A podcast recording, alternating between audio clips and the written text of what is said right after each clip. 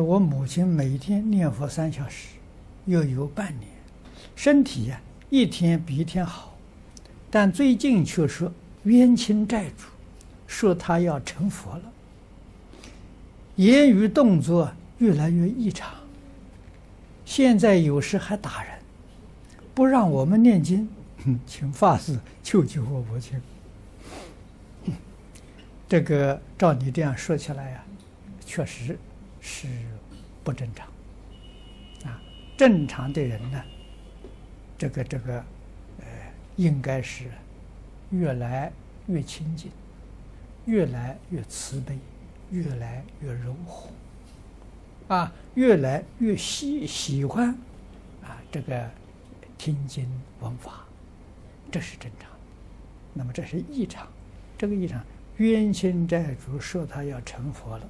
这是话是欺骗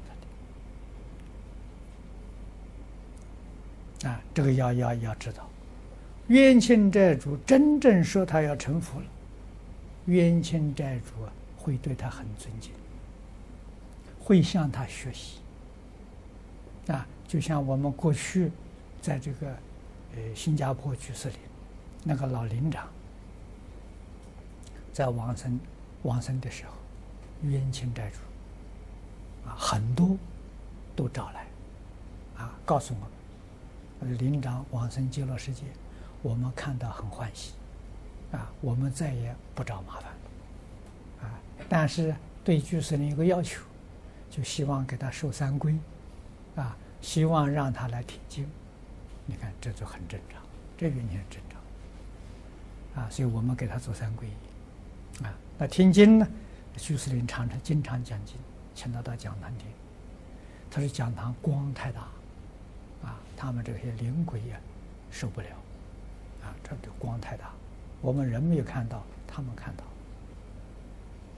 啊，那么最后商量的时候是在这个斋堂，啊，斋堂用电视播放《地藏经》，他们要求听《地藏经》，啊，播放了一两个月，哎，他们就离开了。啊，确确实实有少数真的往生，啊，也有升天，也有转到善道了，啊，所以这说是是好事情，啊，那么你母亲这种状态的时候啊，你们要给她求忏悔，啊，她现在是被冤亲债主这些灵鬼控制住了，